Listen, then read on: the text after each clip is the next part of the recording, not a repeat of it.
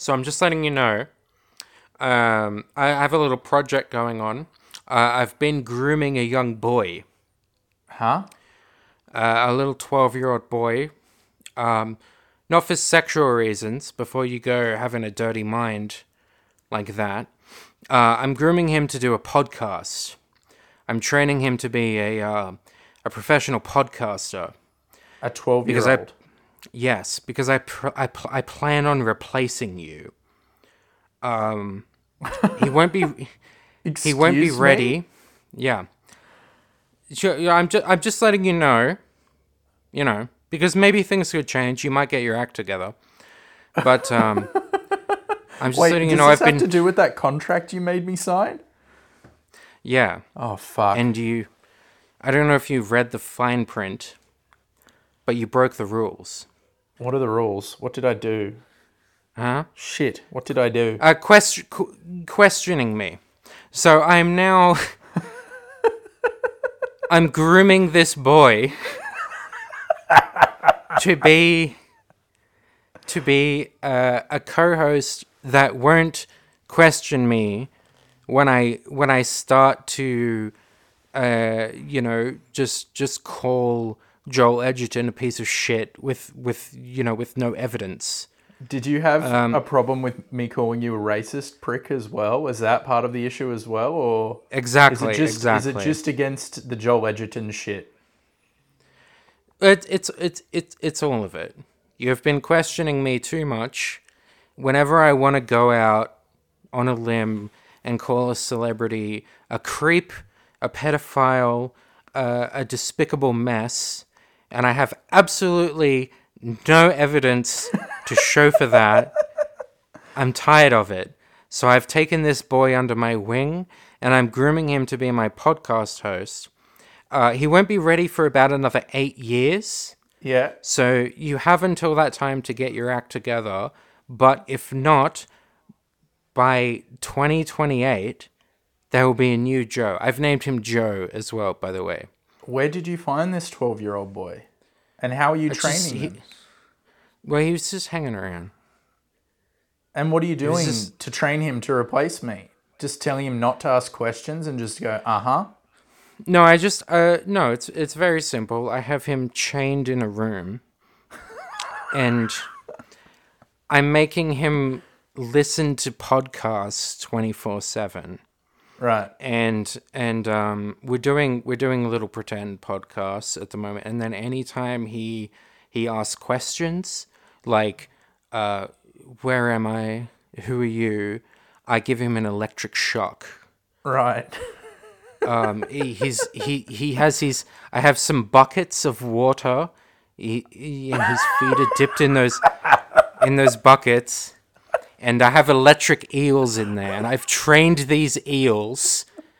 At, at my command, they shock him, Right. and that is the future of this podcast. if if you will not relent on letting me give shit to celebrities that I don't like for no reason other than I'm jealous. I, I have to say, I have to question your judgment right now for chaining up a 12 year old boy in your basement. Here we go. Here we go. Here we go again. Here we go again. You questioning me once more. Joe 2 is ready in my got- back room. I've got Right eight now. years, right, before I need to worry about 12 year old Joe. Okay? Exactly. So Countdown starts now. I might Get your act together. stressed in 2026 or something, you know? Mm-hmm. But for now, And You know and in the meantime, in the meantime, Joe 2 is like Goku in the gravity chamber. He's only getting stronger. He's going to be the greatest podcaster this world has ever seen. And, and you just probably wait to see. malnourished. You just well, he's gonna be jacked. How is he going to be jacked? You're not I'm feeding making- him. You can barely feed I'm- yourself. I'm right. He's gonna be lean. He's gonna be jacked. I'm training him in in weights and kung fu also. This is going to be the supreme podcaster, and I'm letting you know right now. If you if you were willing to get your act together, then once you prove to me that you can be the proper host that I need you to be, then I will shoot him and we will have nothing else to worry about. And he will be done.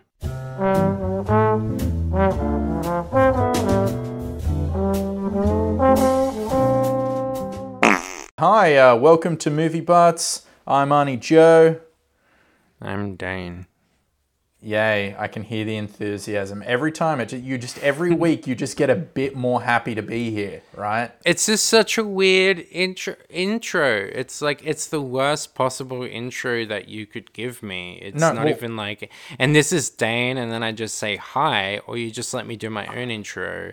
You just like, not, like- I am Joe, and then I have to be like, I am Dane. Like, what Okay, else am I so- supposed to do? So, we're going to do it again, and you're going to be funny this time. Hi, uh, welcome to Movie Butts, and I'm Arnie Joe. It's Dane. Oh, Dane, woo! Welcome back. You know, this is a podcast where we do a bunch of math to determine the best and worst for certain topics. Those topics include franchises, directors, actors, studios, anything we think of, or any way we can fucking cheat. We'll come up with a category to fit that math.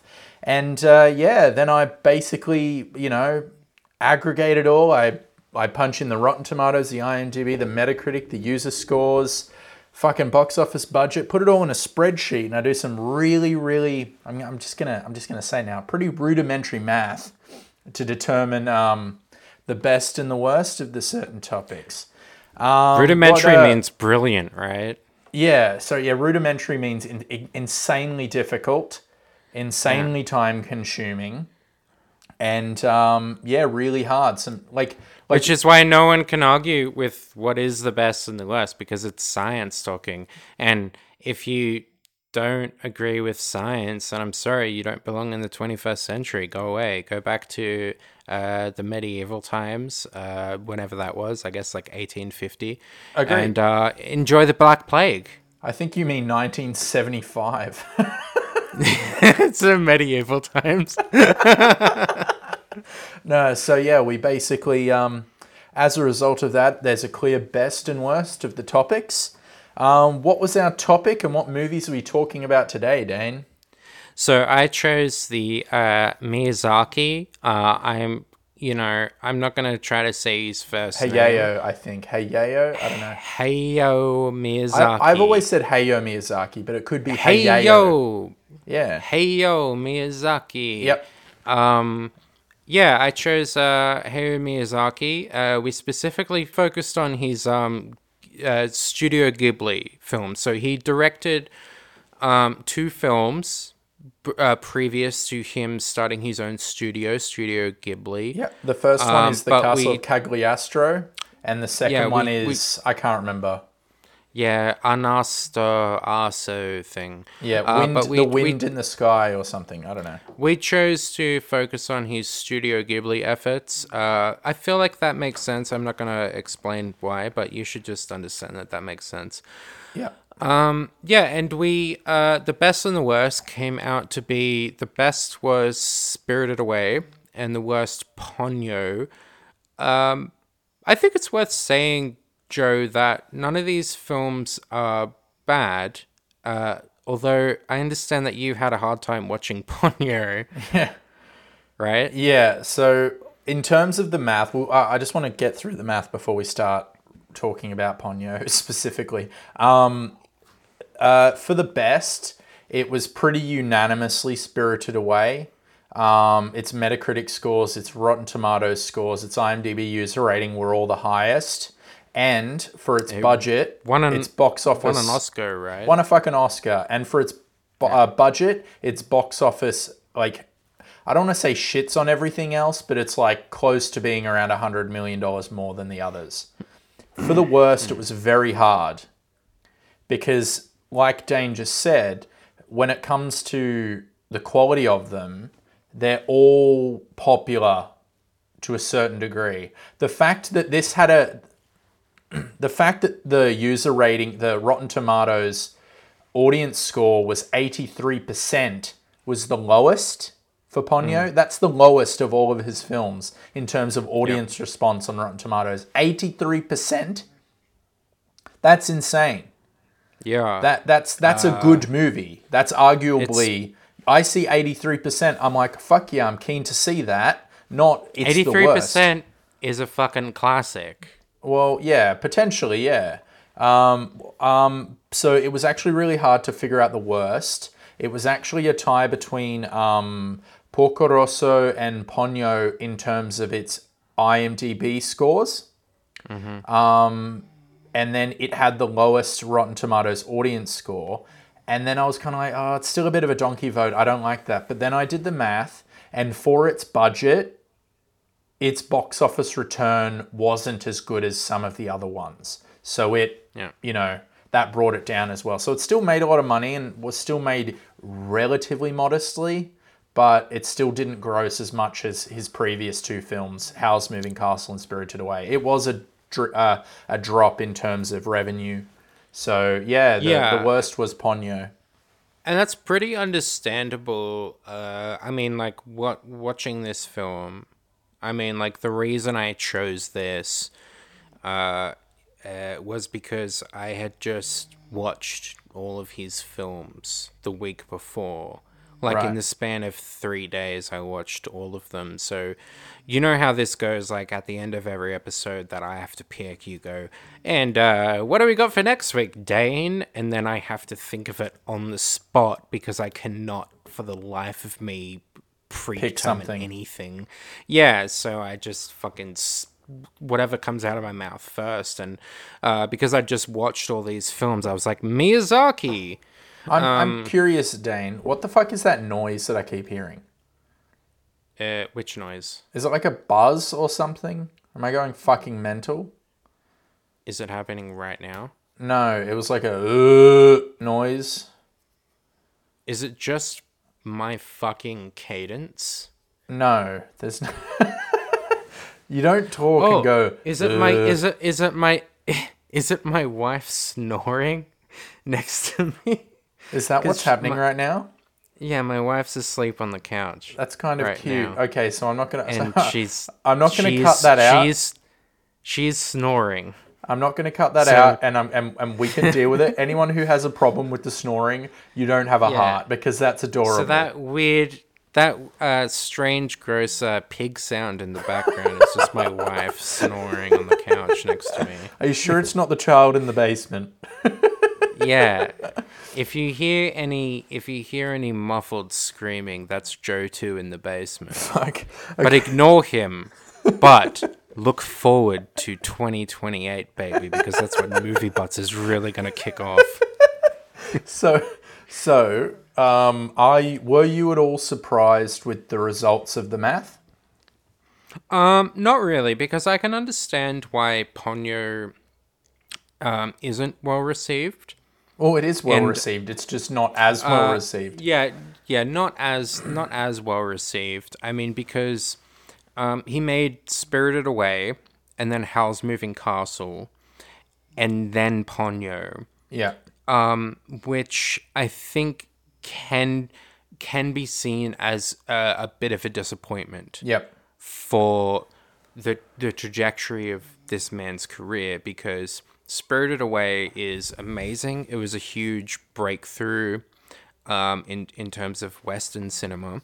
Howl's Moving Castle, um, whether you think it's better or worse, um, I can definitely see it as um, on par or even an elevation in terms of narrative scope. Sure. Um, but then Ponyo is a it is a It's a film for babies. Step back. Yeah, it's it's a it's a movie for two year olds.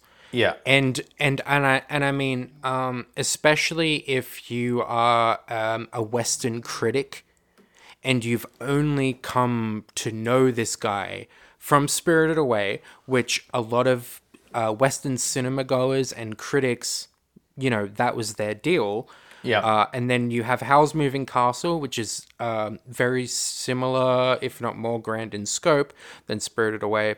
And then, you know, you hear, oh, Miyazaki has a new film coming out. Oh, what's he going to do? Spirited Away. Oh, Howl's Moving Castle. No, what's a he got film coming for next? fucking And then he has, yeah, and then he has, uh, yeah, a film for fucking two year olds comes out.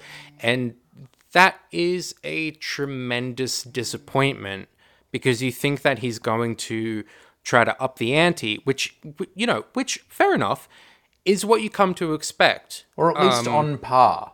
That's the thing. Is Yeah, like I, to, I, to I, at least, I but he took a massive step back. I disagree with you when you say that Howl's Moving Castle is a step forward, but I will agree that it is on par in terms of scope and style. Yeah, I said like may like maybe it is. I consider it like um only maybe it is because um I I I think that Spirited Away is kind of a it, it is kind of a child's story, Yeah, um but very mature. definitely. Um, and and Howl's Moving Castle, I think is I think is more mature than Spirited Away, um, only in the sense that it plays into his views on war. yeah, Only, only, only for that reason, which is the only reason I would say that it's maybe, uh, tr- you know, trying a bit harder to be grandiose than than Spirited Away, but it's but it's at least on par. It's it's in the same vein of maturity as Spirited Away, but where You know what? Ponyo is definitely like Wiggles shit. I, I I think you've actually convinced me. I think you're right in terms of him maybe having a bit more of a reach when it comes to Howl's Moving Castle. Um, if anything, it's like closer to what he did with Princess Mononoke in terms Yeah, of themes yeah, yeah, and such, and the deconstruction of you know like war and you know pollution and stuff, like with Princess Mononoke. I, I just like to give a I bit think of context. I think it was.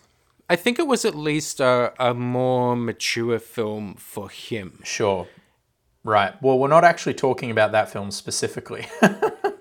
Though we are talking a bit about, we are talking a little bit about Miyazaki. of course, it's kind I of it's, it's kind of needed to. Um, I'd like to give a bit of context as to like my experience of Miyazaki.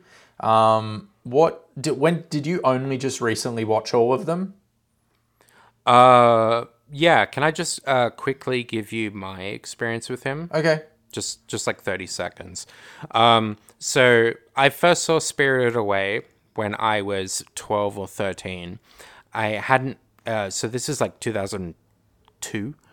Um, and uh, it was it, it was the first time I had ever gotten stoned.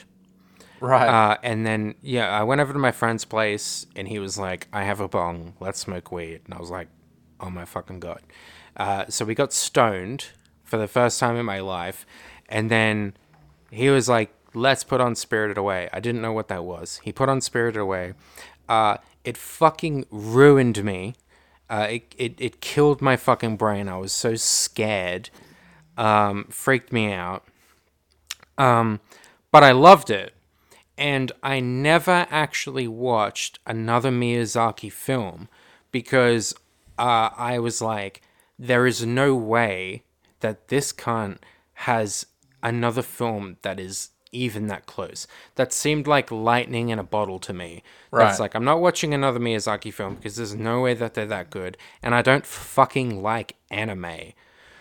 Um, and it was only last week um, that I was I had a hangover, right? Because I stopped drinking for the first time in three months.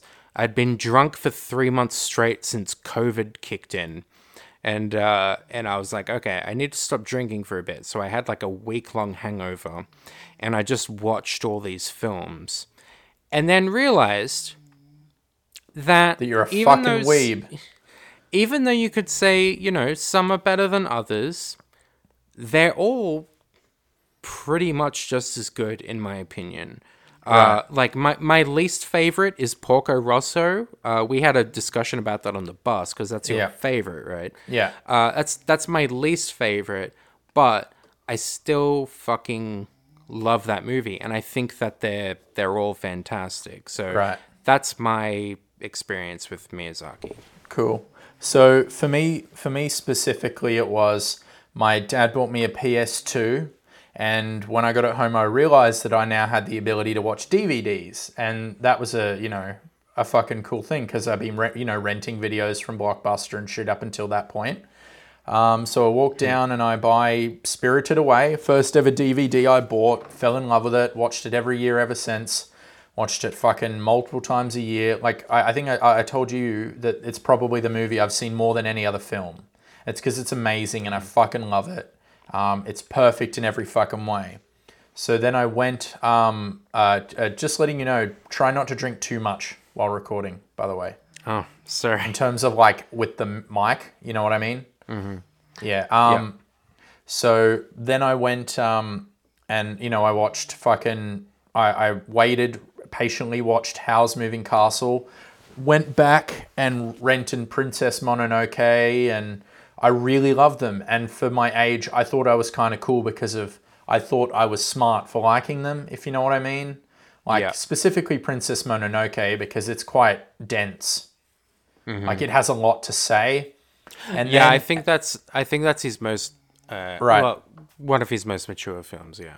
yeah, and then I convinced my mum to take me to go see Ponyo at the cinema. because I love fucking his other films. I'm, I convinced my mum to take me. I told her she'd love it. I told her she'd fucking love it. You know, she likes Spirited Away. Oh, She'll love it. And we go and we sit in this fucking cinema. And I've never felt so old in my life watching that film. And I was quite young. I was like 14 or something.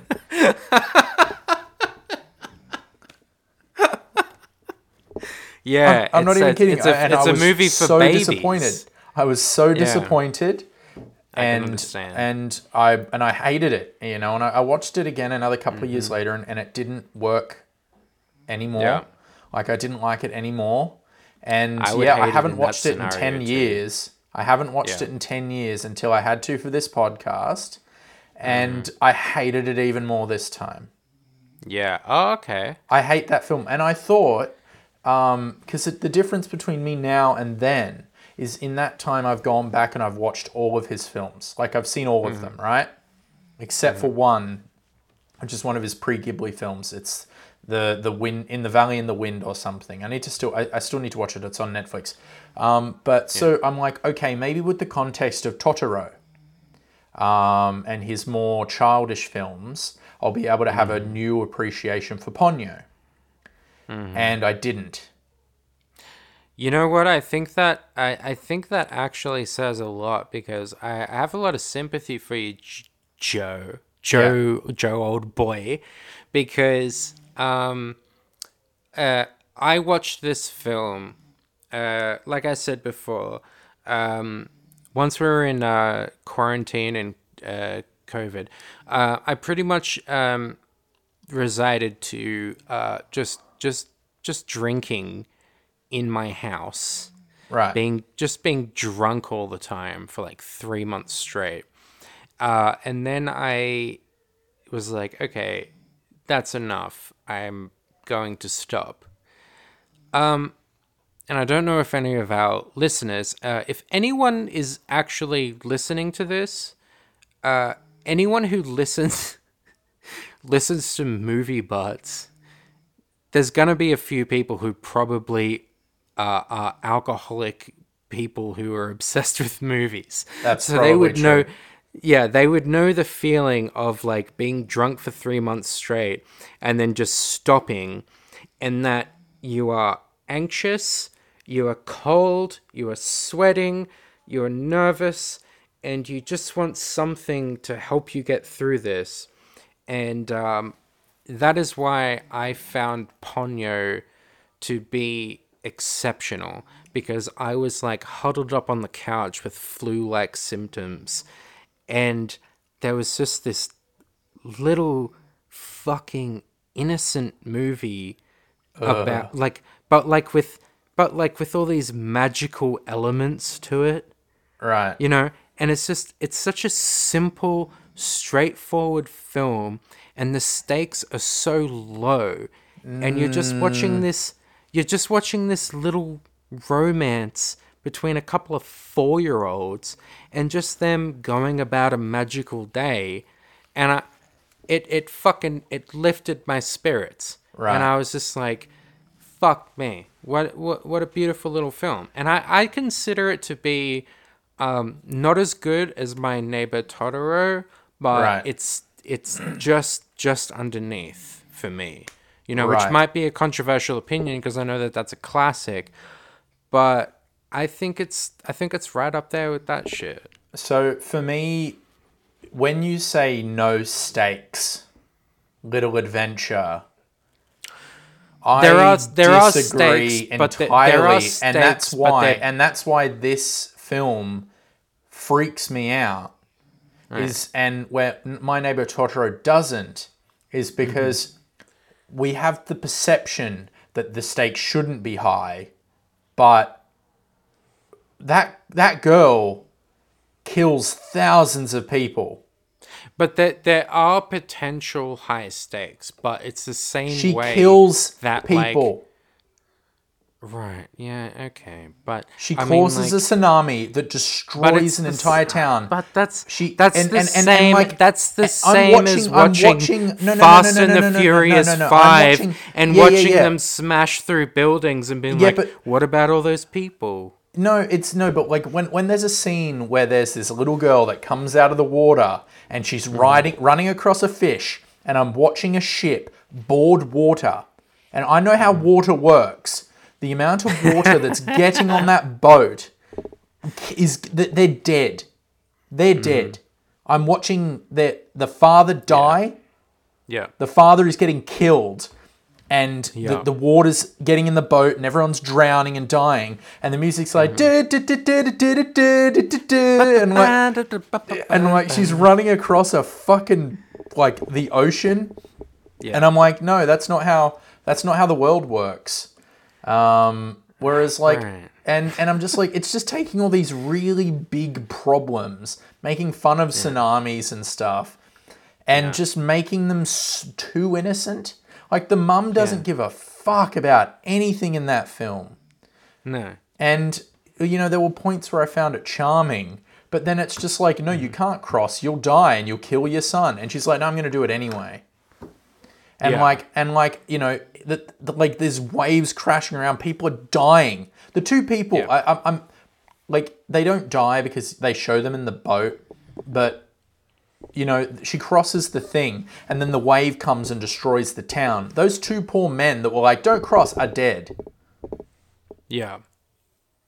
Yeah. And it's just these I mean- things, and I'm like these inconsistencies, and these, and just how mm-hmm. blasé they are about chaos and pain and mm-hmm. suffering. To me, doesn't make it a good kids' films. It makes it psychotic.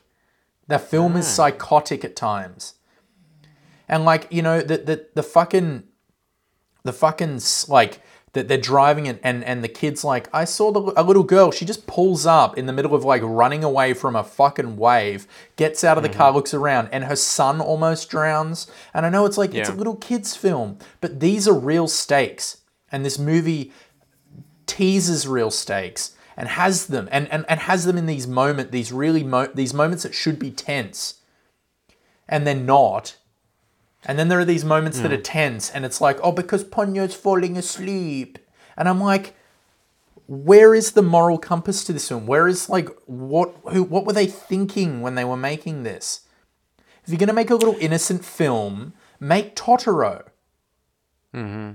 Totoro is perfect for it, and there are there are very little stakes in Totoro until the last fifteen minutes of the film. If I remember correctly, that fits the story. Yeah, and that's probably you know, and I think that's that's why I think that uh, Totoro is just above this for me. But again, like I like I said before, um, for me, all that stuff that is implied off screen, just from a real world knowledge, uh, doesn't matter to me in the same way that uh, I can watch, um, you know, a stupid action film like Fast Five Sure. and be like, oh, what about all these people being killed? It's like, who cares? They're the heroes. And for me, it's like, uh, this this this this is in the the same vein as that, where it's like it's stupid, innocent fun, where it's like, oh yeah, but all those people that died. It's like, yeah, but you know, Suzuki, uh, what's his name? Sosuke. Sasuke? Or- Sasuke. Sasuke and Ponyo are in love. It's cute, you know. Yeah, and you know no. it it has it has holes, obviously, but um, like oh, I you know, I just didn't give a shit. I just thought it was fucking cute, and I watched it. Uh, I you know I watched it uh, again tonight because I wanted to. Even though I watched them a week ago, I just wanted to um wow, the snoring's actually getting louder. Sorry. The snoring's actually getting louder.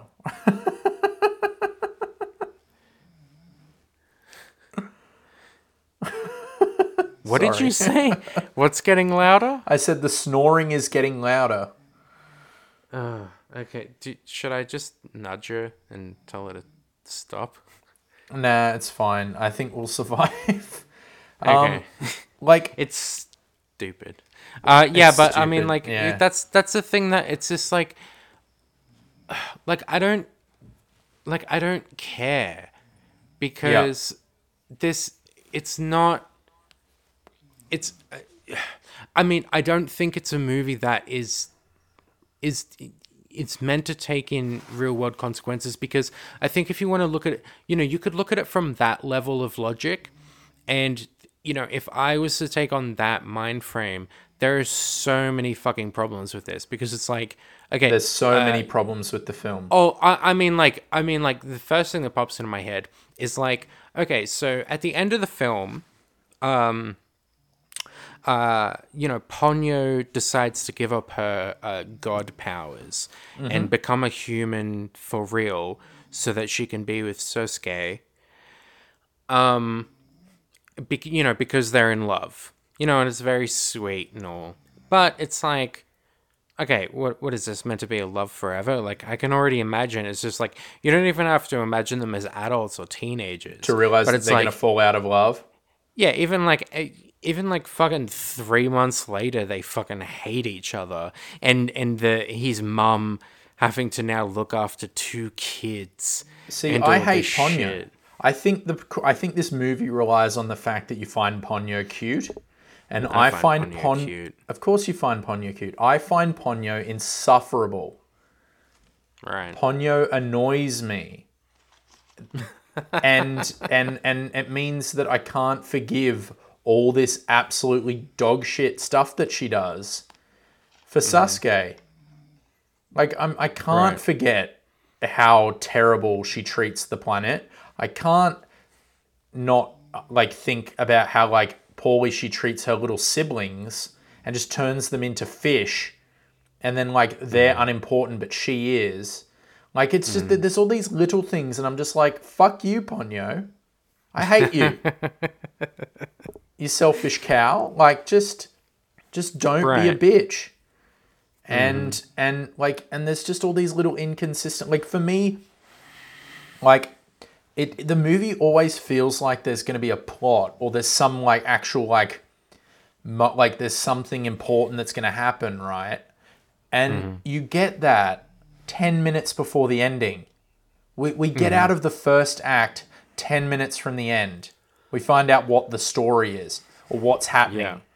And that pissed me off. I'm like, no, I, I did, well, what, what the hell was that last hour and 70, like that fucking Right. 70 minutes I watched See, before? We're now getting into the film and it's over. but that's why I liked it is because um so this film this film just it, it- like that's why I called it low stakes is because um like it presents potential stakes, right? Right. that it's like um, you know uh, ponyo comes into this boy's life um, they kind of fall in love or they have some sort of connection and then she's taken away and you're like oh no she's how's he gonna and then she just goes back and you're like oh okay cool and then Yeah. it's like um, the their whole the whole town floods and you're like oh no what's gonna happen and then they just go on a cute little adventure and then it's like oh uh now the dad is trying to get ponyo back because he doesn't want to what's gonna happen with that and then it's all fine and it's like it presents potential stakes but then it's all fine which i can understand uh, a criticism towards that but for me, I found it incredibly relieving because it was like, oh no, is there going to be some huge drama here? Uh, oh, actually, actually, it's all fine. And it turns out Um, it's just, for the most part, you're just watching a little boy and a little girl have a sweet little romance where, like the like a huge chunk of the film is just Ponyo and Sosuke uh, riding around on a little tugboat in the water and just just having fun. And it's like it's just like a fucking No. just fucking watch these watch these kids No, have that's a a, shit time. answer. That's a shit no, and it's the most sweet little fucking. No, it's the no. sweetest little film ever. What are you talking about? How can you be so fucking cold hearted? It's the sweetest little the, thing. The, the issue is right, and I can deal with low stakes. I can deal Mm-hmm. with that, but the, the but this film presents them, and then Mm-hmm. forgets about them. I, don't, I don't think it forgets about him. It resolves them very quickly and easily. Uh, I don't know. It presents the stakes and have then they're resolved. Have Ponyo turn into a little girl with Sosuke, and then be dancing around like a chicken at the house, and cute music Mm-hmm. playing. Have that be the movie. Yeah. or something like that. movie. Don't know, but it's not. There's like all this other you shit. Like the mum dies at one point and then isn't dead, and but it's like, but it's like the, these are hollow stakes. And Yeah, you know, they like, are. They're they're like hollow stakes because it presents this potential danger.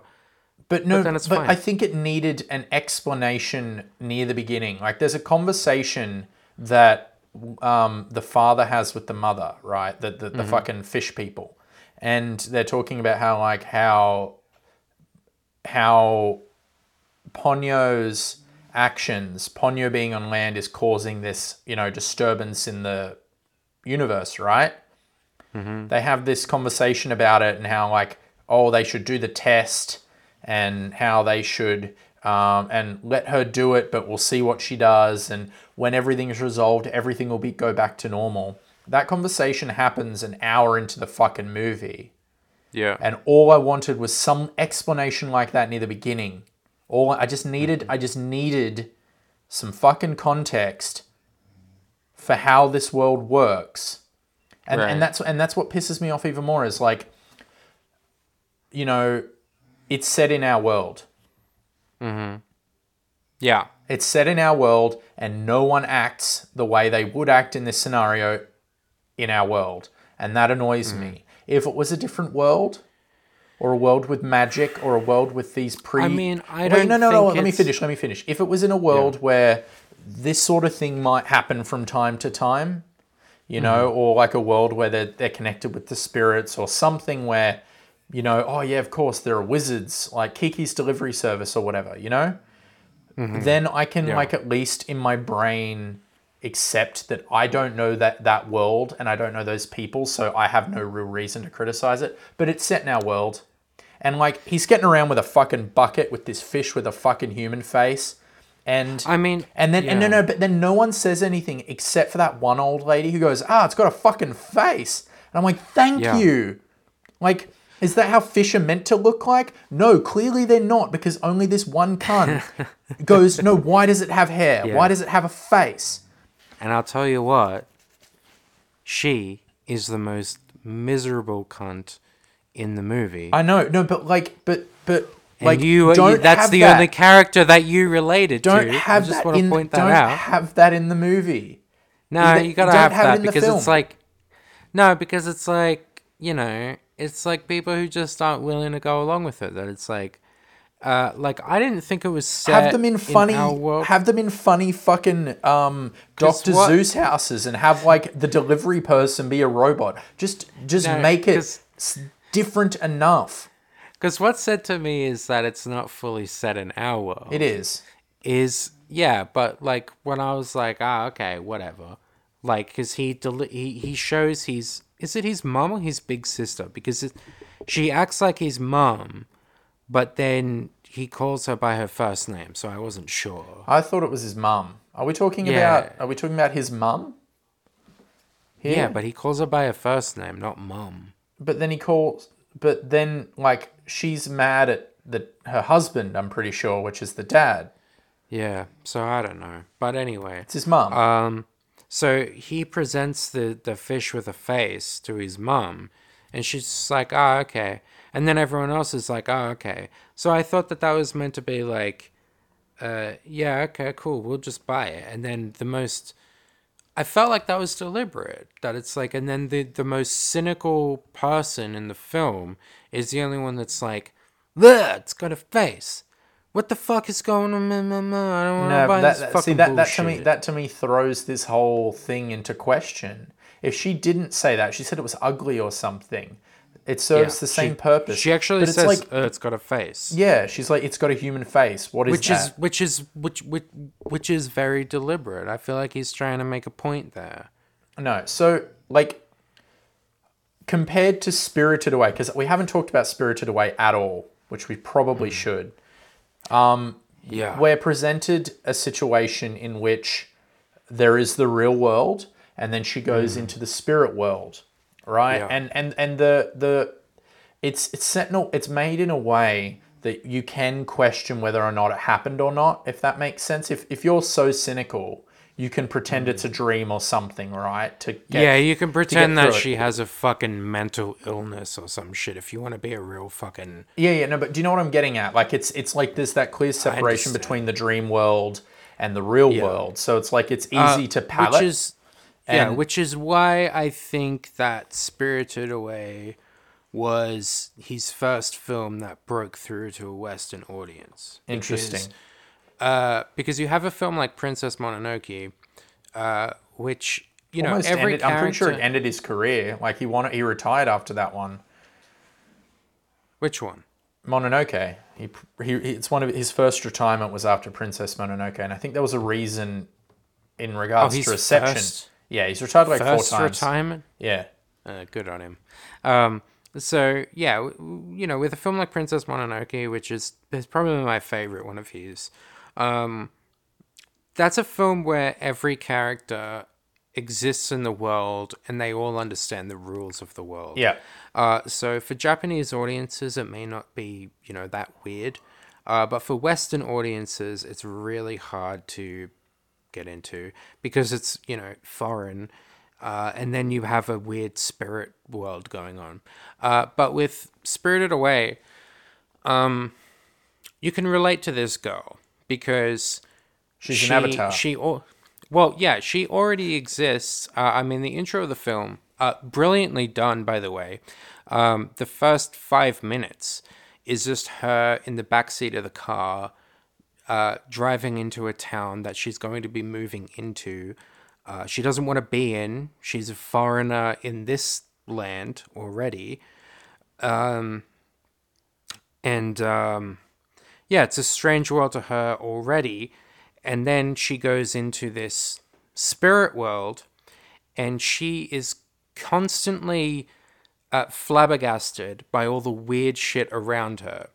So, audiences, uh, more specifically Western audiences, uh, can be like, you know, they're freaked out by the weird shit going on around them, but they're comforted by the main character also being stressed out by it. Right. She suddenly has all these ghosts and shit around her. Her parents are pigs, and then there's a fucking weird Spider Man, and she's in this strange ass world, and she's just like, what the fuck is going on? This is fucking crazy. And I think for Western audiences, that was a she acts as like a uh, a guide through this uh, strange Right. universe. Dane, uh, all, are you all his implying? films. Are you implying that I'm too white for Ponyo? Uh, yeah, sure, sure. I'm going to. Yeah, I'm gonna. You're not. Um, you're not Japanese enough. I'm. I'm very Japanese. Well, we did, we, are, we, understand we did uh, have a, a a bit of a subs versus dubs war here. I um ended up watching it in dub anyway, just because I didn't have the patience to watch the subs, and I know the dub Yeah. versions. And Dane I- yeah, is I a traditionalist and only watches subs, so technically Well, I we watch two I different wanna- films. Yeah. I don't want to be a wank about that stuff, but it's just like, Dude, you, I were, always you were believe, on my you were you were with me and you're like, nah, subs versus dubs, bro. And you fucking I meant just- it when you said it too.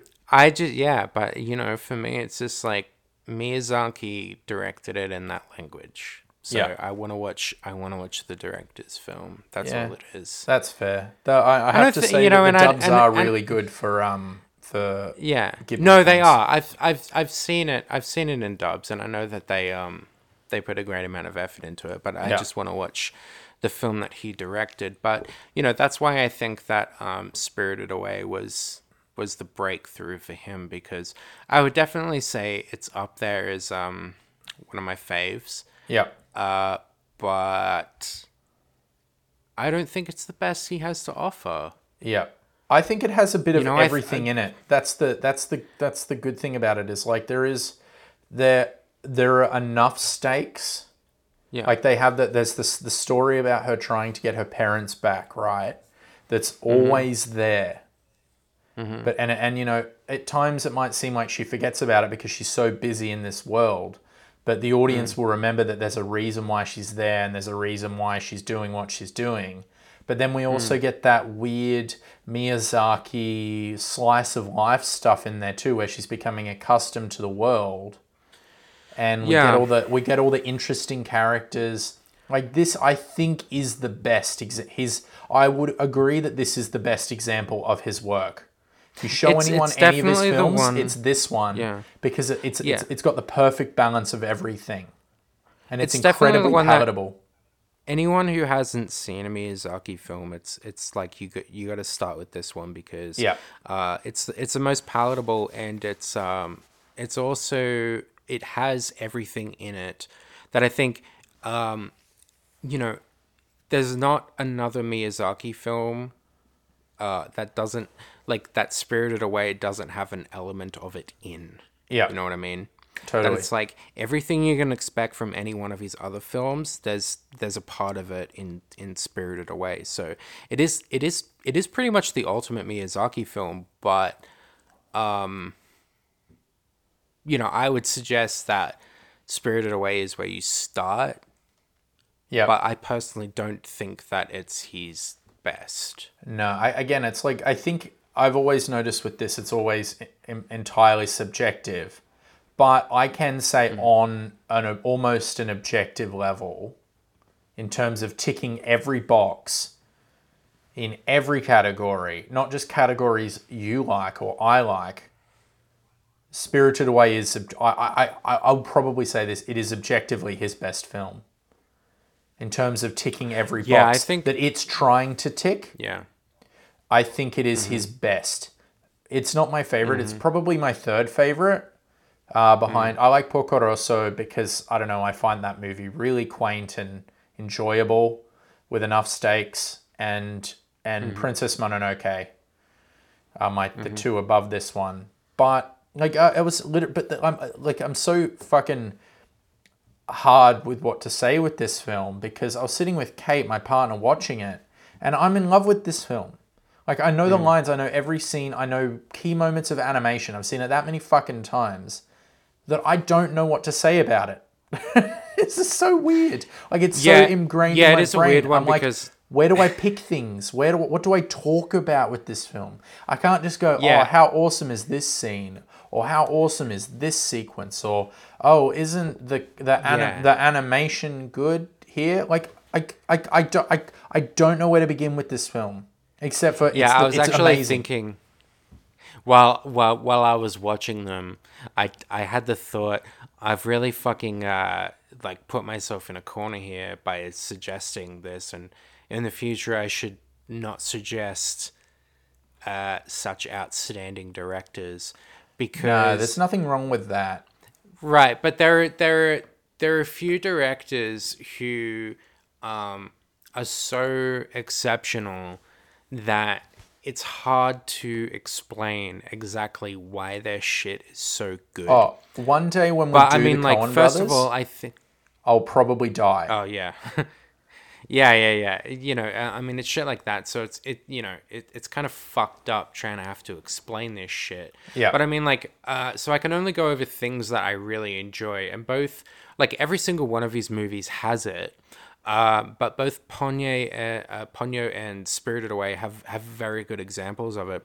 One of the things I I um, I really enjoy about his films is this attention to con- like consistently overlooked character detail and uh like uh, uh, like uh, my favorite example of that um is in Ponyo um when Ponyo first um expands the toy boat into a little boat that they can both get around in uh, on the you know their in their flooded town on these waters and um, in order to power the boat, um, Sosuke uh, makes this uh, like lights this candle underneath this thing that's going to power their little engine or, or whatever.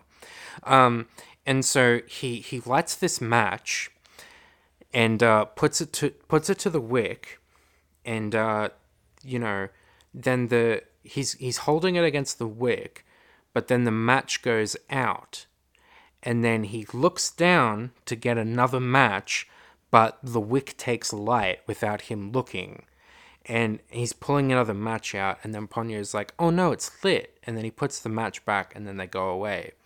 Now, if you were filming uh, something live action, uh, that could be one of those things that's kind of like a happy little accident, and the director would say, "Oh, let's actually use that take because um, you know the the wick didn't light at first and then he looks down it it adds it adds a little bit of character but what i really fucking appreciate is that he had to write that in there and if he didn't write it in there he Then had to be in there. inst- he had to he had to instruct the animation crew or do the animation himself that it's like the animation process takes so fucking long that it's like that is such a deliberate thing to have him accidentally light a wick and look down. Like it's such a human moment. Right. you know what i mean?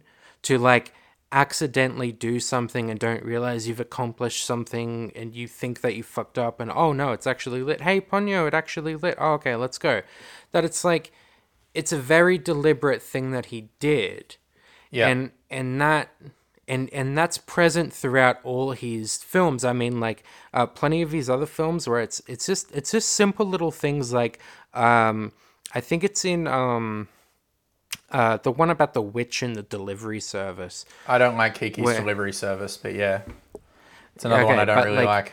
but like she she runs into the house and then uh slips over and falls and then gets back up in this very deliberate way. And i think like a very amateur writer or director would be like okay so then she runs into the house. Or you know an amateur would be like okay so he lights the candle and then they go away. But to understand you know to have this to have this very deliberate action of an inaction to be like okay so he lights the candle but then doesn't realize that it's lit and he's looking down and then ponyo points it out and then they go away.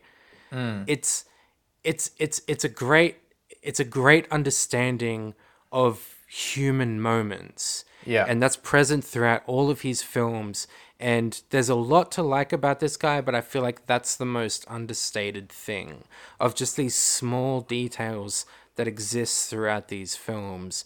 That's what really brings them to life for me. It's it's interesting because what you're describing is a very Japanese thing.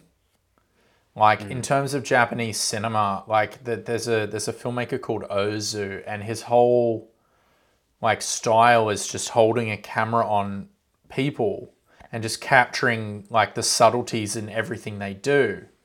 yeah And I, I think you're, yeah, like it's, uh, I, I didn't actually think about it until you brought it up then, but there's just so many just little details that are very human that Yeah. I like I don't think about when I'm watching the movie, but I know it's enriching my experience. I was just trying to go, run through some with Spirited Away while you were like you know while you were talking, and you know the bit where the the like she's about to go and see Yubaba, and the lady's like, "Say thank you to the boiler man," and she goes, "Oh," and she turns around, she hits her head very quickly, and it's just like she doesn't like complain about. it. She just hits her head for a second, and she's like, "Thank you," and then goes away, and it's just like this very small thing that like I'm I was Yeah. just trying to remember then. But it has to. It's a, it's a very, it's a very small accident for the character. Yeah. But in terms of production, it has to be planned down to the key. You know what I mean? yeah, So yeah, it's like Miyazaki understands, uh, like the charm of humanity. yeah, uh, which I think uh, has a lot to do with his, um, perspective uh, on life. his- yeah, his perspective on life, but his love for um, hand drawn animation. Right. Because uh, that's one of the things I wanted to bring up with Ponyo is that um, he'd been experimenting with um, computer animation since uh, Princess Mononoke, uh, which was like uh, 1996, I think. And his last film, Howl's Moving Castle, um, was was uh, heavily computer animated. A lot of the backgrounds and a lot of the non Um, Uh, yeah, actually, characters uh, were actually, CGI.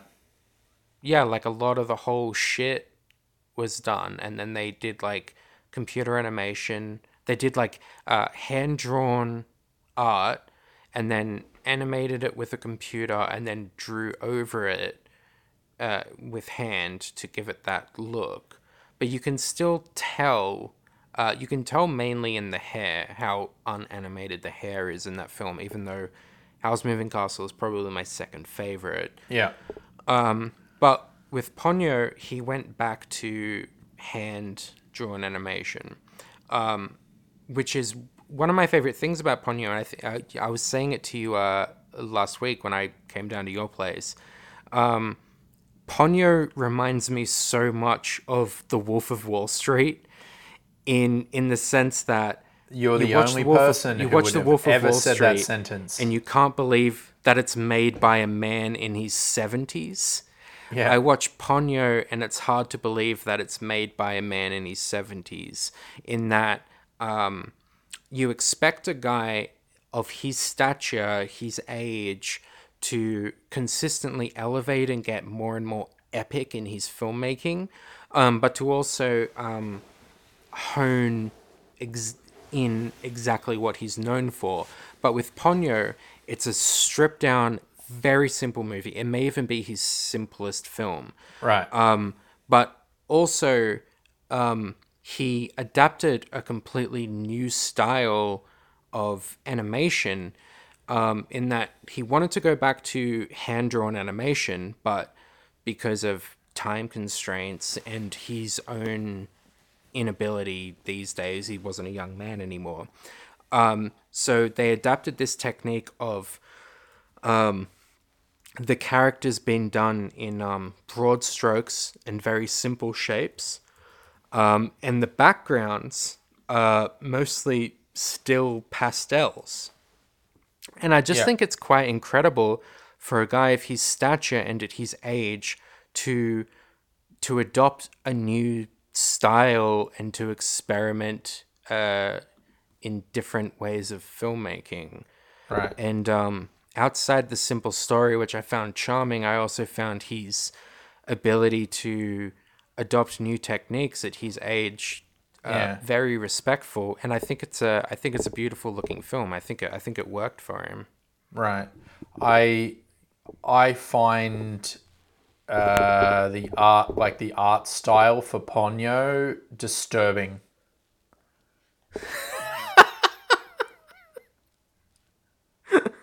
Go on. I'm not talking about the backgrounds. I'm not talking about the the humans. I find Ponyo disturbing. Everything that that Yeah. character does and looks, even to the point of the weird baby shit, like from being a mm. human baby to being a fucking chicken thing, creeps me out, and I don't feel comfortable Yeah. watching it, and I don't, and, and I hate it, and I, I hate, understand. and and and I and thought it was meant to be a bit creepy though. Uh, yeah, well, you know, I don't think so. I think it's meant to be cute. And here's me like watching like this animated character like fucking play fingers with their fucking feet. like wrap their feet together and oh, it's just little details in this that just kept upsetting me. But I found it. I also found it creepy, but I found it creepy in the same way that I think E.T. looks gross. Right. Okay. I don't know. I think it's Because like this movie to me is like E.T. meets The Little Mermaid. Yeah, Kate said the Little Mermaid. She said, "Oh, this is like a Japanese Little Mermaid," and um, yeah, I hadn't thought about that, and I guess you're a, um, I guess that's pretty accurate. But I don't know. It's just like I, I, I really I don't want to harp on my previous points, but like it's it's hard for me to enjoy the style of something when I mm-hmm. when I'm not really invested for two completely different reasons in the actual story that I'm being told. One is the Right. oversight of the actual importance of things that are happening and the significance of that of those things. And the other is the complete and utter juvenile attitude towards it. And I feel like those two mm-hmm. things don't mix and it makes a very unpleasant experience for the audience, specifically mm-hmm. me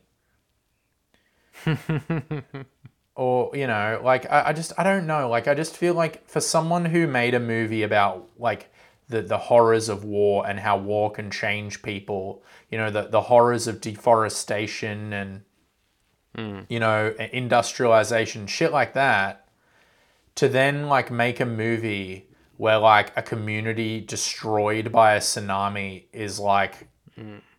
the third or fourth most important thing happening in the movie where like the Yeah. people in the community aren't really affected by it they're just casually rowing around in boats while their entire life is at the bottom of the ocean Yeah, that could that be a, that that really doesn't rub me the right way There could be another character in this town uh, that is one of the. Uh, uh, that could be the central character uh, for one of his uh, PG films. And it's explored in a completely different fashion. Because I think uh, one thing I find with Miyazaki is he has uh, two, two types of filmmaking, um, which is he has his films that are like uh, Totoro and Ponyo, and then he's got his Princess Mononoke's and Spirited Away and Howl's Moving Castle, things that are very not very serious, but they're they're more mature and they're about they have themes of greed and war.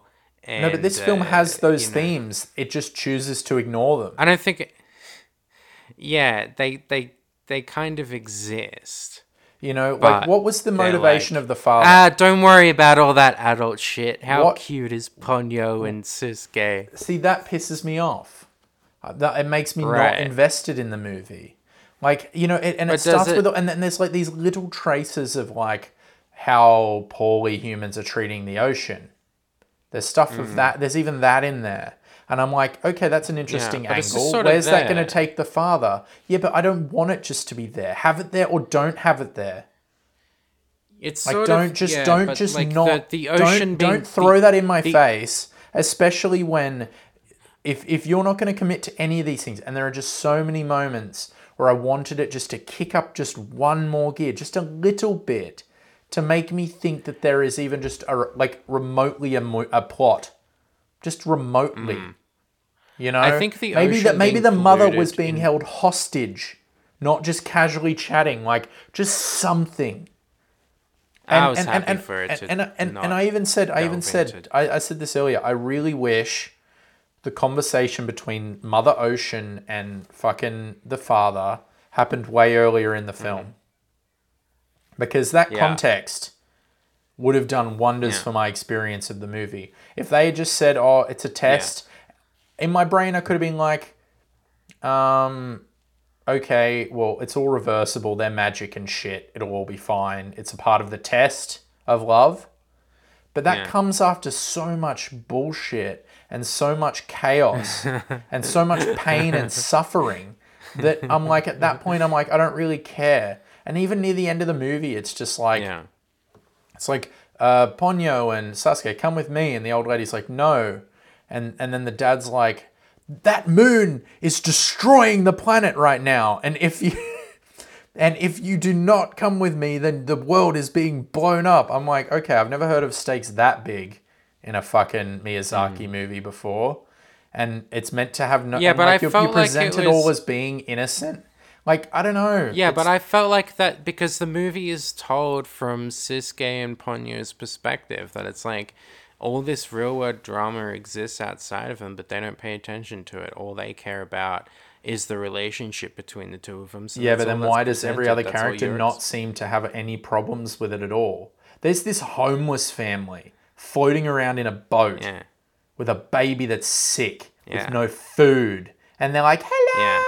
Come over here, say hello. Yeah. I don't know. This doesn't feel like the same studio that made Grave of a Firefly. I mean, I think, uh, you know, I don't think you're wrong in everything you're saying.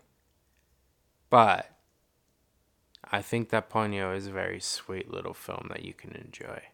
Nah. See, yeah, It's a- not the best he has to offer, and it's he overlooks these things, but you know what? But he, but he, It's but he's done cute. a story like this before, where the stakes Hmm. and the context and the text were fitting of this tone. Hmm. I just don't understand how he made a love story between two four-year-old babies and one of them's a fish set in Hmm. a community that was destroyed by a tsunami. I just don't get it. And I don't understand why he thought that was a good idea and how and how and how he just just brushing over these these fucking themes is good. And I don't under and, and so I'm, I'm a bit I'm, I'm actually disappointed by this film.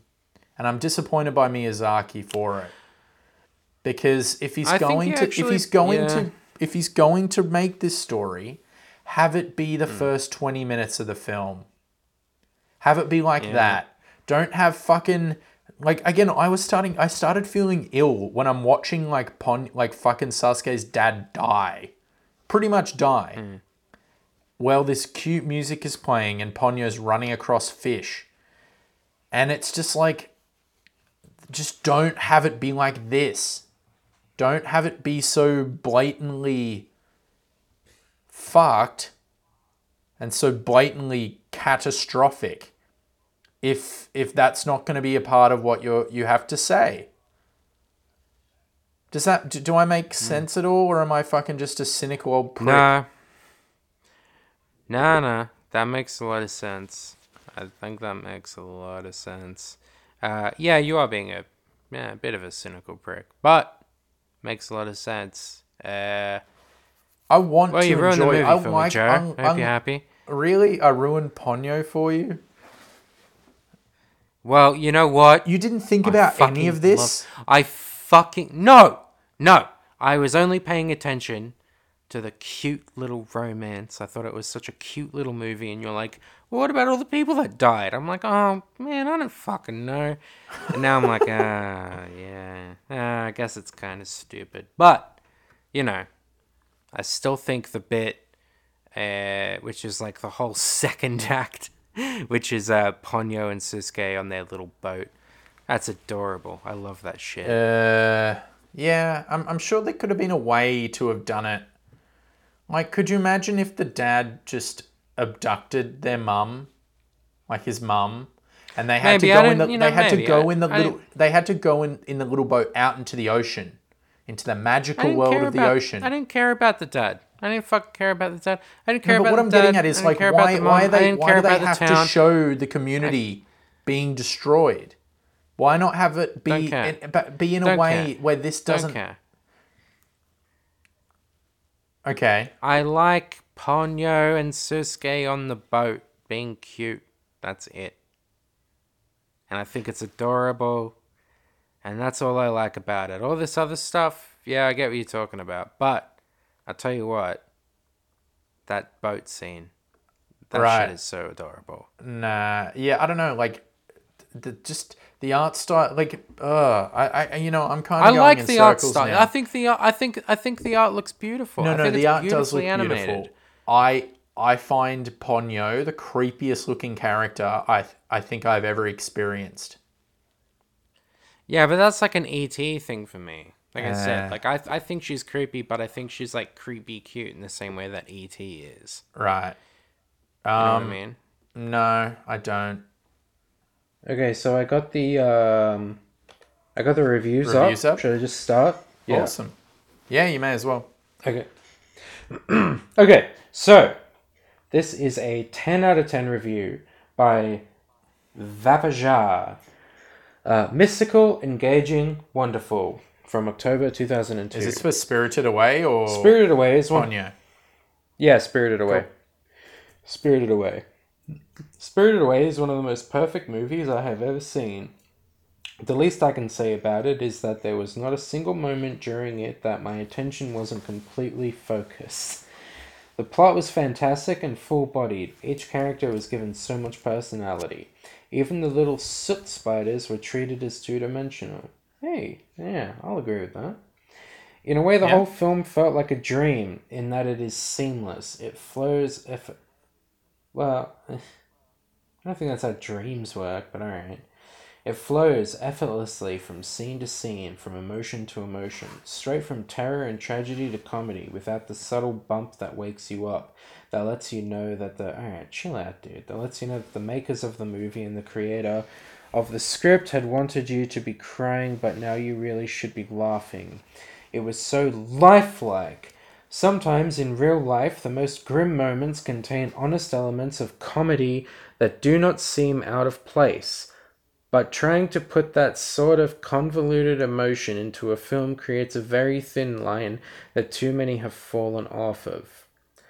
There was no part of the film that felt fake or rushed or shaky. The intensity of the storyline and the determination of the lead character was obvious throughout. More than causing interest, this movie made me feel. I was sucked into the drama. I can rarely say that a movie made me laugh and cry without feeling like an idiot, but the caliber of this picture is so high that I don't even feel embarrassed. I laughed, I cried, and you will too. Well, look, first of all, uh, this person is mentally unstable. I agree with them for most of their points, but I don't think they've ever seen a good movie in their life before. I feel like they've just been waiting their whole lives to finally see a good film, and they didn't Right. actually know what it could be until they saw Spirited Away.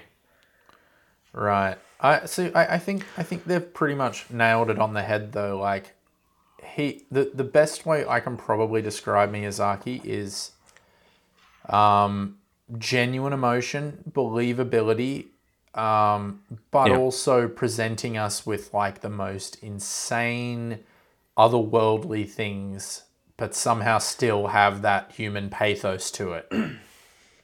I think that's the. I think that's probably the magic of Miyazaki.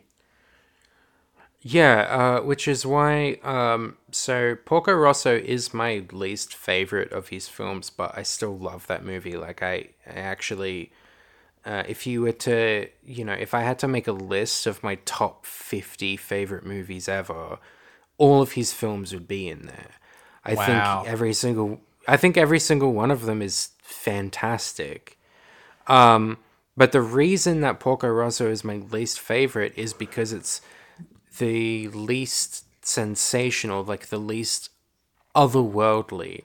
Because what I like in this review, what I what I really admire about him is that he can take us to um, a completely different world, put us in a situation that, yeah, is so otherworldly and Yeah, so foreign to us, but it's still relatable. I mean, like, I watch Spirited Away, and I'm like, ha, yeah, that's exactly what it's like to start at a new job.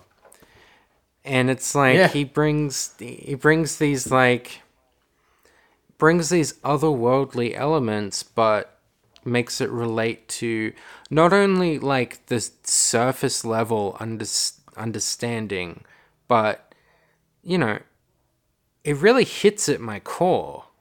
You know, Yeah. I feel like uh, like the reason I love his movies so much um, is because, like I said before, I cannot properly describe why I think he's so good and why these movies work so well.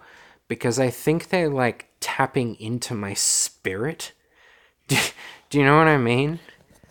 Yeah. It's like I get this fucking I watch his films and then I get this fucking zen feeling and I don't know how he's doing it. He's a master. It just Yeah, it just makes me feel like I'm fucking meditating or some shit. And he knows exactly what he's doing. But I mean, he's brilliant and you know, there comes a sacrifice with that.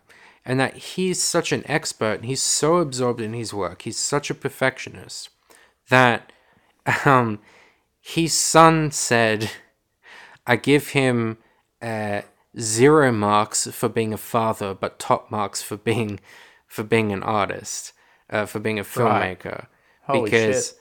apparent, yeah, apparently he was not around at all uh, as a father. He was just uh, ab- ab- absorbed in his films, and he was he was a workaholic. Like that's his whole thing. So I'm not surprised. he's a very uh, and if you've read any interviews with him like he's a very thoughtful intelligent man he's a very uh, sensitive guy um, and he pours all of that into his movies like his movies are his life you sent me that um, that quote of him saying that um, you know you have to believe that your art is going to change the world, even though nothing ever changes. That's what being a filmmaker is. Yeah. and that kind of says everything that you need to know in a nutshell about this guy. And that he he he, he pours everything into his films. And uh, Spirited Away is a yeah, is is maybe the best example of that. I think that's why I'm confused by Ponyo. Because I think it's the only one of his movies where I don't have that. Right. But anyway, Oh, I felt like Ponyo. I felt like Ponyo was just like, like a sweet reminiscence. Did you ever have, uh, you know, when you were four years old, did you have a little four-year-old romance? yeah, I did.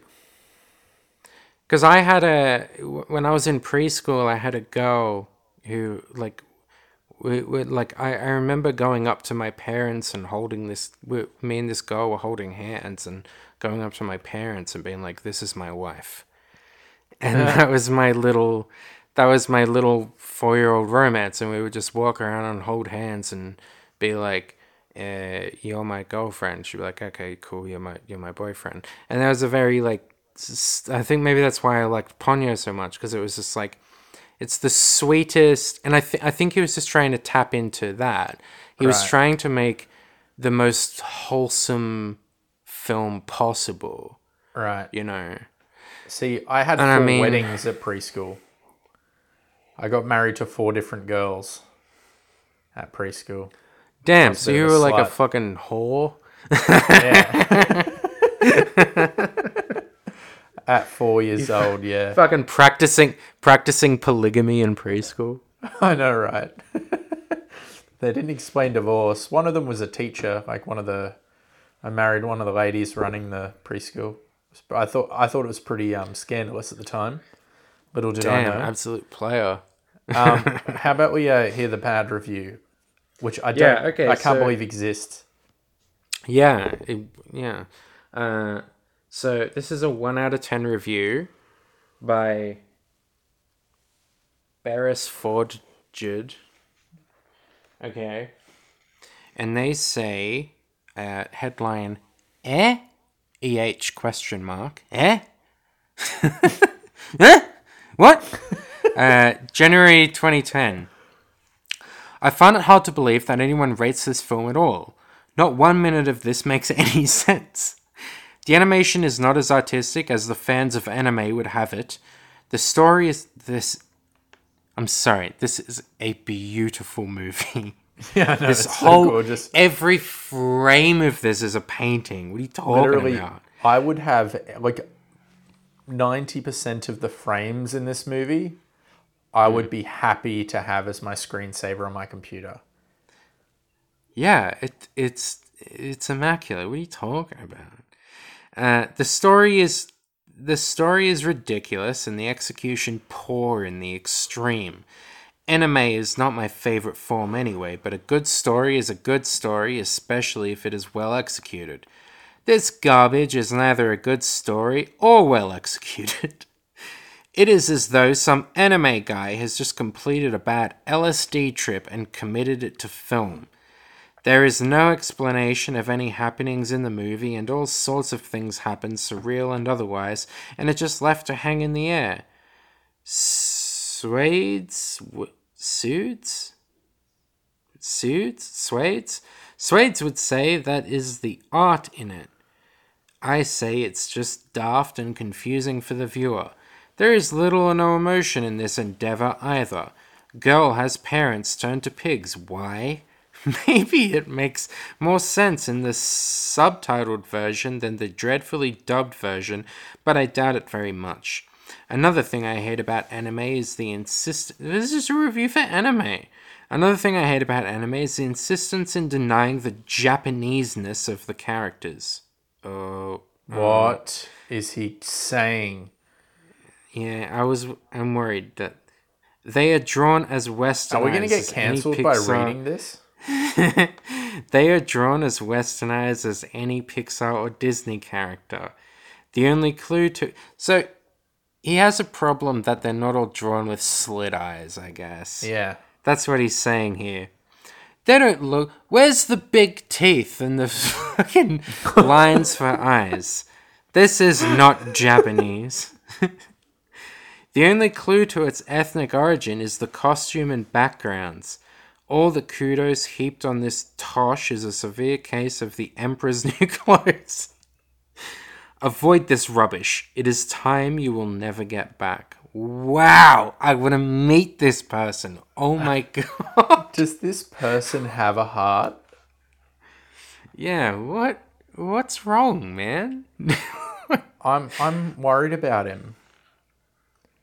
He's been hurt think- by someone who liked anime. yeah, I don't th- I don't think they understand that like um anime is drawn um the way it is is because it's it's meant to be extremely expressive. yeah.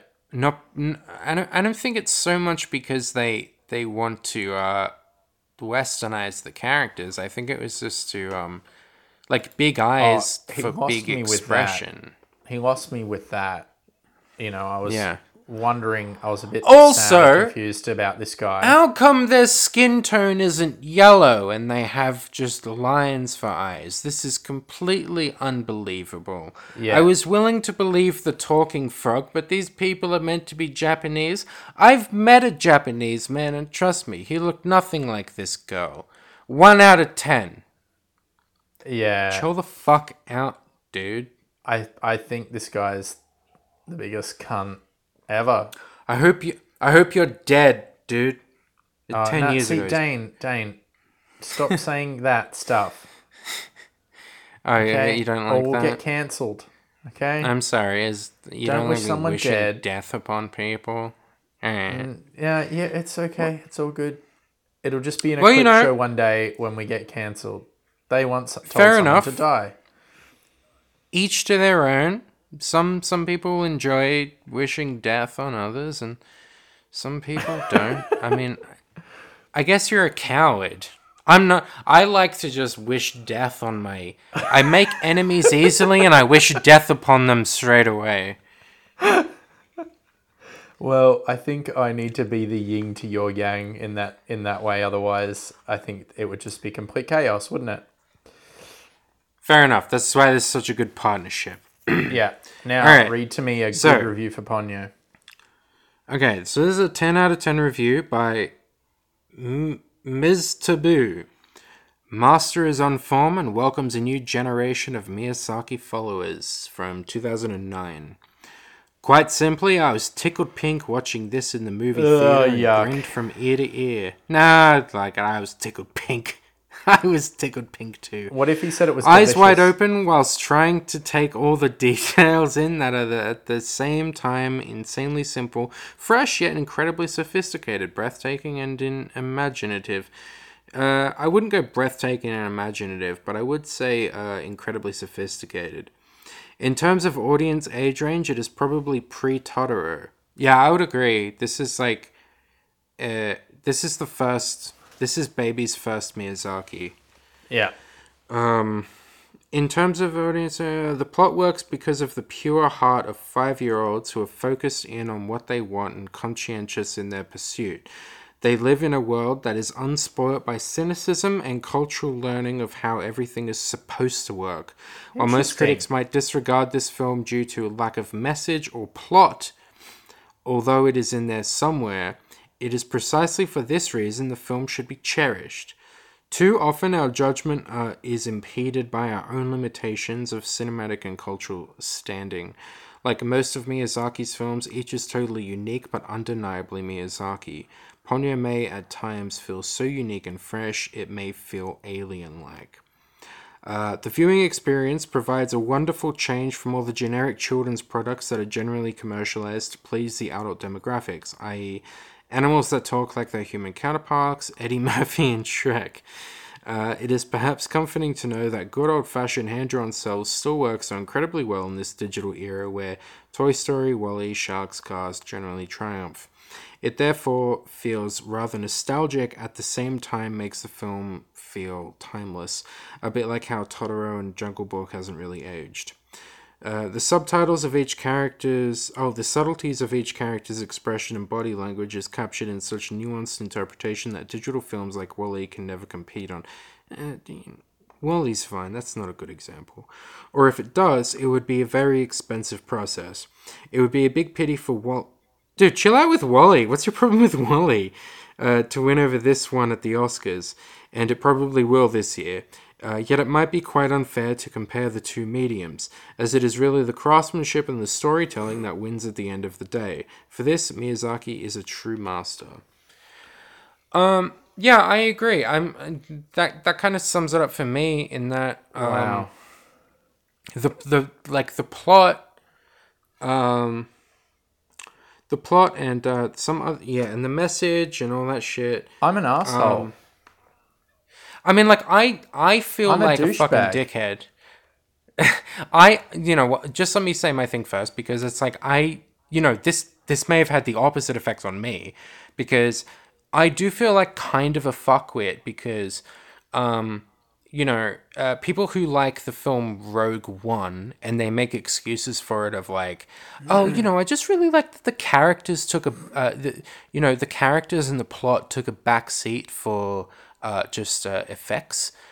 Um, I I think that they're retarded, but in this movie, um, I like that the, you know, the, the plot and all that other shit is just kind of put in the background and you're meant Yeah. to just watch you know a little innocent love story between these two and that's the you know that's kind of the point of it in that Yeah. You know ponyo and Sosuke don't notice these things it's kind of in the background for them so it's in the background for us and we just kind of watch this you know very innocent love unfold that's that's why i liked it and but I think it works for this one and other films that they try to make excuses for. I don't think it works for them, but I, I do I, I agree with this and that that's why that's why it works for me. What's the name of the person that wrote this review? Uh Ms. Taboo. Uh, thank you, Ms. Taboo. Um, this is the first, this is probably the best review we've read. Oh yeah. It's the first one that I've heard, and then I've it's made me somewhat tr- kind of reassess my opinion on it. I'm an Damn. asshole. I love that just this one review that I read in a minute changed your mind. But you and me talking for like an hour and a half, you're just like, no, no, no, Dan. No, Dan, no. No, like it's like I still I still stand by my guns, but from our discussion, my opinion really wasn't changed, which you know happens sometimes. Sometimes we change each other's opinions, But I don't know. I, I think it's I think the way that this person has said it kind of hit me a little bit. Um, Yeah. I'm not going to change my No, of view, specifically. Yeah. but I will watch the movie again and try and think of it in a different way. So thank you. What's their Yeah. name? Can I just can I just read what I think is the part you're referring to, the most poignant couple of sentences? Yeah. Um, they live in a world that is unspoilt by cynicism and cultural learning of how everything is supposed to work. While most critics might disregard this film due to a lack of a message or plot in the film, although it is in there somewhere, it is precisely for this reason the film should be cherished. Yeah. Is that that, is it. the main? Yeah, that's the main point. Yeah, I yeah that stood out to me as well, and I, I think like in just two sentences, this person has said everything that I've been trying to ramble out in the last hour and a half. Yeah. Wow. Uh, and that's yeah, that's why I liked it. But you have to, you know, you have to be in. You really have to be in the mood to watch it. You know, right. it's it's not going to be for everyone, and um, I think you have to be. You know, like the best time to watch a movie like Ponyo is Hungover? when you feel yeah when you're hungover when you when you feel your absolute worst you know when adult life is really fucking getting down on you Yeah. you know that's when it's Far really out. good I really like that review. It's the best one we've had. Everyone else either sounds like a wanker or an idiot. you know? yeah Either really verbose or like Yeah. No, it's good. stupid. Let's, um, let's hear the uh, the worst one. Yep. Uh, so one out of ten uh, by Funk on Fire. Uh, Oh, it's already a sad how name. Miyazaki. Sad how Miyazaki completely misses the mark from 2009 September. I'd like to preface my review by mentioning that I've grown up with Miyazaki films. They have colored my childhood and given me the myths and stories that I cherish. That being said, Miyazaki is to me what most Disney films are to most Americans. We have fond memories attached to artifacts from our childhood. Come on, cunt.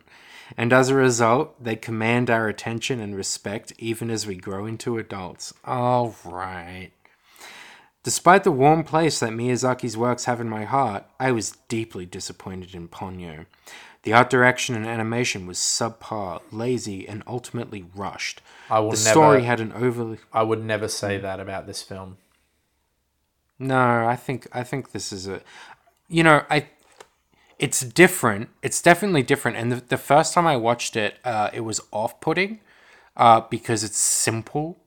But but I I think it really works, especially for the film. And I think I don't think um, it looks lazy. no, I don't think it looks lazy, but it's it's definitely different, and I think it's adopted for the sake uh, of time. In that it Yeah. would, you know, it obviously takes less time to hand draw something like Ponyo, Yeah. um, but um, and and and this is a very good example um, of um, taking time constraints into consideration and then turning them into a creative benefit. That it's like okay, so it's very clear that this shit was adopted, you know, for the time constraints, but rather than just doing a shittier job, they adopted an they adopted a new style, which They embrace works- the restraints. yeah, they embraced it and it looks beautiful. Anyway, continue with what this person thinks. Um, the story had an overly sentimental aspect that I feel like earlier Miyazaki films were able to avoid without sacrificing a heartwarming, touching feeling to it. In addition to the sappy quotation marks story, was there a story? The narrative was all over the place, lacked focus, and I was so sad and surprised to find myself bored and checking my watch 20 minutes into the film. I'm just imagining this guy sitting in the cinema, huffing and puffing and checking his watch at Ponyo, and there's all these elated children around. Him. It's just like, oh. Um, as an example of the simplicity, and not in a good way, of the story, was what was with the test that Ponyo's mother conducts. It's a question of whether Sosuke loves Ponyo. What? He's five years old. Oh my god. there are some positive elements of the film, although I was hard pressed to identify them. First, the opening sequence is absolutely beautiful in its multi layered presentation. The colors were popping with a balanced approach to detail and simple shapes that it gave the entire SeaWorld life. Other parts of the animation that were great were Ponyo's mother's hair, the fish waves, and dot dot dot, that's it. In closing, I'm having a hard time wondering why there are so many glowing reviews. I understand everyone is entitled to their opinion. It seems like many people are so starved for Miyazaki films in the US that they're willing to give glowing reviews to make the film successful in order to keep these his films distributed on a wide scale. That's pretty uh, that's a pretty in-depth conspiracy theory. That's intense. I don't know how we got, went from 1 to 11 there. Yeah. That makes Well, I I, can don't see understand- X equals Y. While I can understand this argument and position, I feel that we should voice our opinions when a work of art is not up to par, and when we know that the artist has it in him to do so much better. Alright, Funk on Fire might be my most hated reviewer so far. Wow, we've, we've hit some milestones in this episode, haven't What an asshole. Yeah. Um, some things he says I don't entirely disagree with, but I don't know. He sounds more cynical than me with this film. And I think that's quite yeah. that's quite an achievement. Like I came in fucking ready to fight for this film, like against it. I mean, what a snooty review. It's it's like it's like you're going in there expecting there will be blood, and you watch Ponyo, and it's like, hmm, you know, uh, adjust monocle. I have a few things to say about this film. yeah. It's like, it's and you know, it is kind of like saying, where is the addressing of the cynicism of the real world? And it's like that's not yeah, not really so the me. point. I mean, it's you know, it's uh, it might be a bit hard to watch as an adult. Uh, it's you know, it like I said before, especially if you're just coming off of Spirited Away and Howl's Moving Castle, especially Howl's Moving Castle, which is just like, you know, war and shit. And Yeah. then you go into Ponyo, and it's just like. Hey, it's me, fucking cute Ponyo. Well- and it's well, like, yo, what's like- up, Ponyo? That's kind of like what happened to me. I saw Spirited Away. I saw uh, Howl's Moving Castle. Then I went and rented Princess Mononoke. So in terms of like heaviness, they got heavier. They got Yeah. more interesting. They got smarter. And then I'm I'm sitting next to my mum, embarrassed that we're seeing Ponyo. yeah, but that's why I, you know, that's why I admire the balls of Miyazaki because it's like, uh, most most guys like him, like I, I think fucking almost everyone, um, as they as they grow older, they try to get larger and larger in their scope, and it would be full you know the the expectation from an audience on him after Spirited Away, Howl's Moving Castle. It's like, what's he gonna do next? And then he comes out with this shit. it's, it's Yeah. like, wow, okay, what a fucking letdown. So But- it seems like I I, mean, haven't if- been able you to know- get that taste out of my mouth since I saw it when I Yeah. was a kid. yeah and you know I, I i definitely have um you know an advantage in the in in the way i watch them where i just had all of these films sitting in front of me. I'd only ever seen uh spirited away and i think uh, a couple of others. Um so i was able to watch them uh, without time being a context. And you know i watched my neighbor totoro and ponyo in the same fucking day. Wow. so, you know, and so in taking all his films into, um, you know, just in a fucking, just in a fucking void that they ex- they exist on their own. I, I think it's I think it's up there as one of his best. But if you if you if you look at it in a, a linear from a linear perspective, uh, I can understand why it would be really disappointing that this is you know the shit that he came out with next. After But House, yeah. He's he's got he's got one more coming out, and That's now he might die before that comes out. You know that, right? he pr- yeah he pr- he probably will. anyway, Uh, I what are your what are your him to. closing thoughts on and fart ratings for Spirited Away and Ponyo? Um, look, this is a you know this is a tough one. It's hard for us to really discuss like why one works and one doesn't because I I honestly think that both of them work really well. Um, Spirited Away is um a really good film to just take you to fucking uh I'm, tr- I'm, tr- I'm trying to trying to word this without sounding like some sort of fucking uh, pseudo intellectual wanker stoner, but it's like to take you into another place in your head and make you feel comfortable with that place. Spirited Away is is really good for that.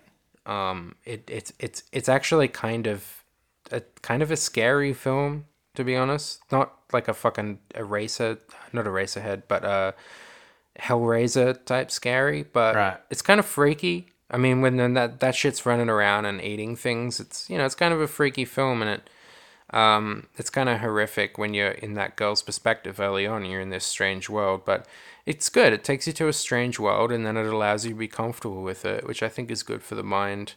Uh, it's it's really well made. I give it a ten out of ten.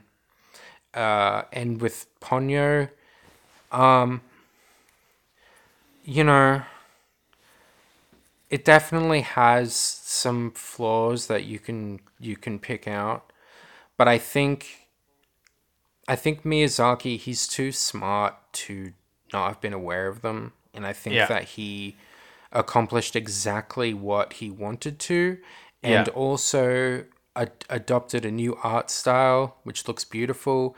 It's a simple, unique film that will really, if you're not feeling good, watch Ponyo. It'll it'll boost your mood and make you feel better. And for how it just hits every mark that it's trying to hit, uh, I also give it a ten out of ten. Holy shit, that's intense. Um, so I think I think uh, uh, A Spirited Away is my favorite animated movie of all time. It's certainly the one that I've seen the most. Um, I watched that movie to feel comfortable. I watched that movie to feel feelings. I watched that movie Damn, to experience your the favorite, art. Yeah, animated even more movie than probably. Space Jam. Yeah, Space Jam's half normal anyway. um, yeah, it's probably my. It's. I think it's my favorite animated movie. Everything about it's perfect. The like, I like it. it- It's, it's the same. It's. Uh, it's. It's. Uh, to describe it, I'm going to have to quote a filmmaker that I'm actually recommending, and the quote is: "A good movie, a great movie is when you don't know what about what it is about it you love, but you know it's right." And that's Yeah. kind of what I have with Spirited Away and Miyazaki movies. Is there's this awe, this aura, this feeling to them that is that is unlike anything else. And Yeah. Spirited Away is the uh, most objectively balanced version of that, and with its technical aspects. So I I get the like I I I honestly wish the movie just kept going. And I just lived that film. It's the most abstract thing I'll ever say, but I just wish I could just enter that world, you know? And every time I watch it, I'm always looking for other little bits of information so my experience of that world expands. Um, 10 out of 10. I fucking adore this movie. It's it's a roller coaster for me, but in the best possible way in terms of how I feel about it and what I experience.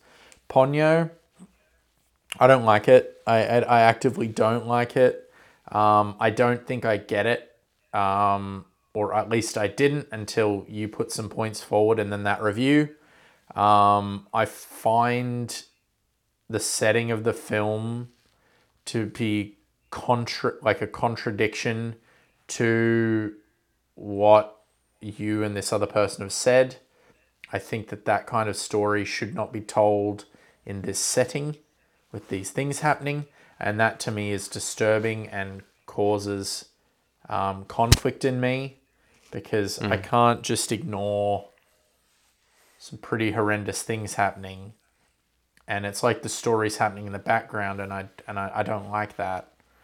Um, But at the same time, from listen, reading that review and listening to you, I think I understand it now.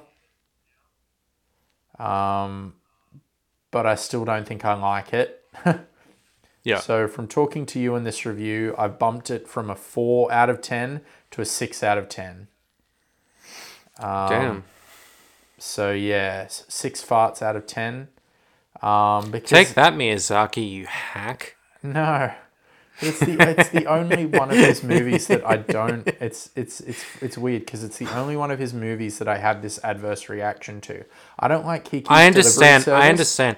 I'm so happy that you had those feelings because we've spent the mo- most of this time talking about Ponyo, which I'm, Yeah. I'm happy with. I'm sorry Uh, if anyone wanted to hear us talk about Spirited Away, but I don't. Oh, we'd could- only say the same shit everyone says. Ponyo is more interesting to talk about because it's like such a weird, f- like Spirited Away is kind of weird, but Ponyo is a weirder film Yeah. than Spirited Away, and I'm so glad we had um those different points of view because I understand exactly where you're coming from. Yeah, I think It makes like sense. I think it, uh, like objectively and contextually, it's really hard for us to argue about Spirited Away, but Mm. because there's really does come down to your perspective with Ponyo. Yeah, because what are we gonna say about Spirited Away except like how cool is this bit? Yeah, I don't want to do that. I don't want to be those people. How how good is this part? Yeah, Oh, I love yeah. Yeah, I no, Ponyo is. Ponyo is such a strange film. I Mm. mean, like just just for like more in terms of um like Miyazaki himself. I I'm so it- glad that I'm so glad that this got the worst because it's um you couldn't talk about Miyazaki in a more interesting way than than bringing up this film because it's it's so bizarre that he made this movie. yeah. It's. I think it went over my head. I like. I. I don't think I get everything. You know. I I don't think it went over your head. I think it sort of uh, skirted, you know, under your legs, Yeah. like a sort of like a sort of Little- like a mischievous little two year old. Yeah. Sort of ran sort of ran around your legs, and you just like what the fu-? like Ponyo Ponyo herself sort of ran between your legs, and you're like, what the fuck? I'm not into this. yeah. Go away, you annoying thing. Yeah, I, I don't know. I, I still think for me it comes down to the fact that they they dangle a plot at times Hmm. and then don't. And I'm like, I just wish they didn't dangle it if they weren't going to do anything with it. And that annoys You know, I think ult- I think ultimately that's what it comes down to, and the, the thing that uh, at the core of it, you and I disagree on, is that you hate that they dangle the plot and then don't do anything with it. Where that's what I really like about it is Right. that there's this plot with these greatest stakes dangled in front of you, and you're like, oh, what's gonna happen here? And then he goes, you know what? Don't worry about it. Just enjoy this little cute thing going on. It's like, Mm. oh, thanks, thanks, man. Thanks. I will. En- I will enjoy this. Mm. And then there's me. I didn't think I was the most cynical one of us two. Hey, we, we, we chop and change. Don't worry. Uh, next week, I'm sure I will sound like the asshole. I have. We have. I think we have a good balance of episodes. Where it's like the last, the last Definitely. few, the last few. You've you've been the guy. I've been the cynical Oh no. I was. Uh, I actually I was more cynical about the modern Wonka. Joel Edgerton. Oh yeah. Oh yeah, and, Um, and Joel Edgerton. yeah. Do not speak ill of Joel Edgerton. He is a national treasure, and he is making No. movies about Australian Leave things. Joel alone. Um, anyway, I think it's my turn to recommend this week. Um, so the Best and the worst of Joel Edgerton. no, we're not watching Boy Erased again. Um, so when you were up uh, on the weekend after we were shooting our movie, um, I started talking to you about Robert Altman. And Oh, you yeah. seemed to be somewhat interested in some of the things I was telling you. So, Yeah. because he's made so many fucking movies, I had to make it a bit specific. So, in my brain, there's the golden era of Robert Altman, and that's 1970 to 1975. So Okay. we're gonna we're gonna I'm, we're gonna I'm gonna do the math on the Robert Altman movies from 1970 to 1975, and we'll watch them. Um, he is my favorite director, and and I don't think you've seen. I think you've seen Popeye, which is the weirdest I've- one of his movies to have seen. Yeah, the only one I've seen is Popeye. It's fucking Popeye. So yeah, he has a lot of other good movies in other generations. He actually kept coming back and having revivals, but this is the period where like I don't think he has like I think he has misunderstood films, but not bad films. You know what I mean? Cool. Looking Yeah. forward to it. Anyway, thanks for listening and uh, talk to you soon. Bye bye. Bye.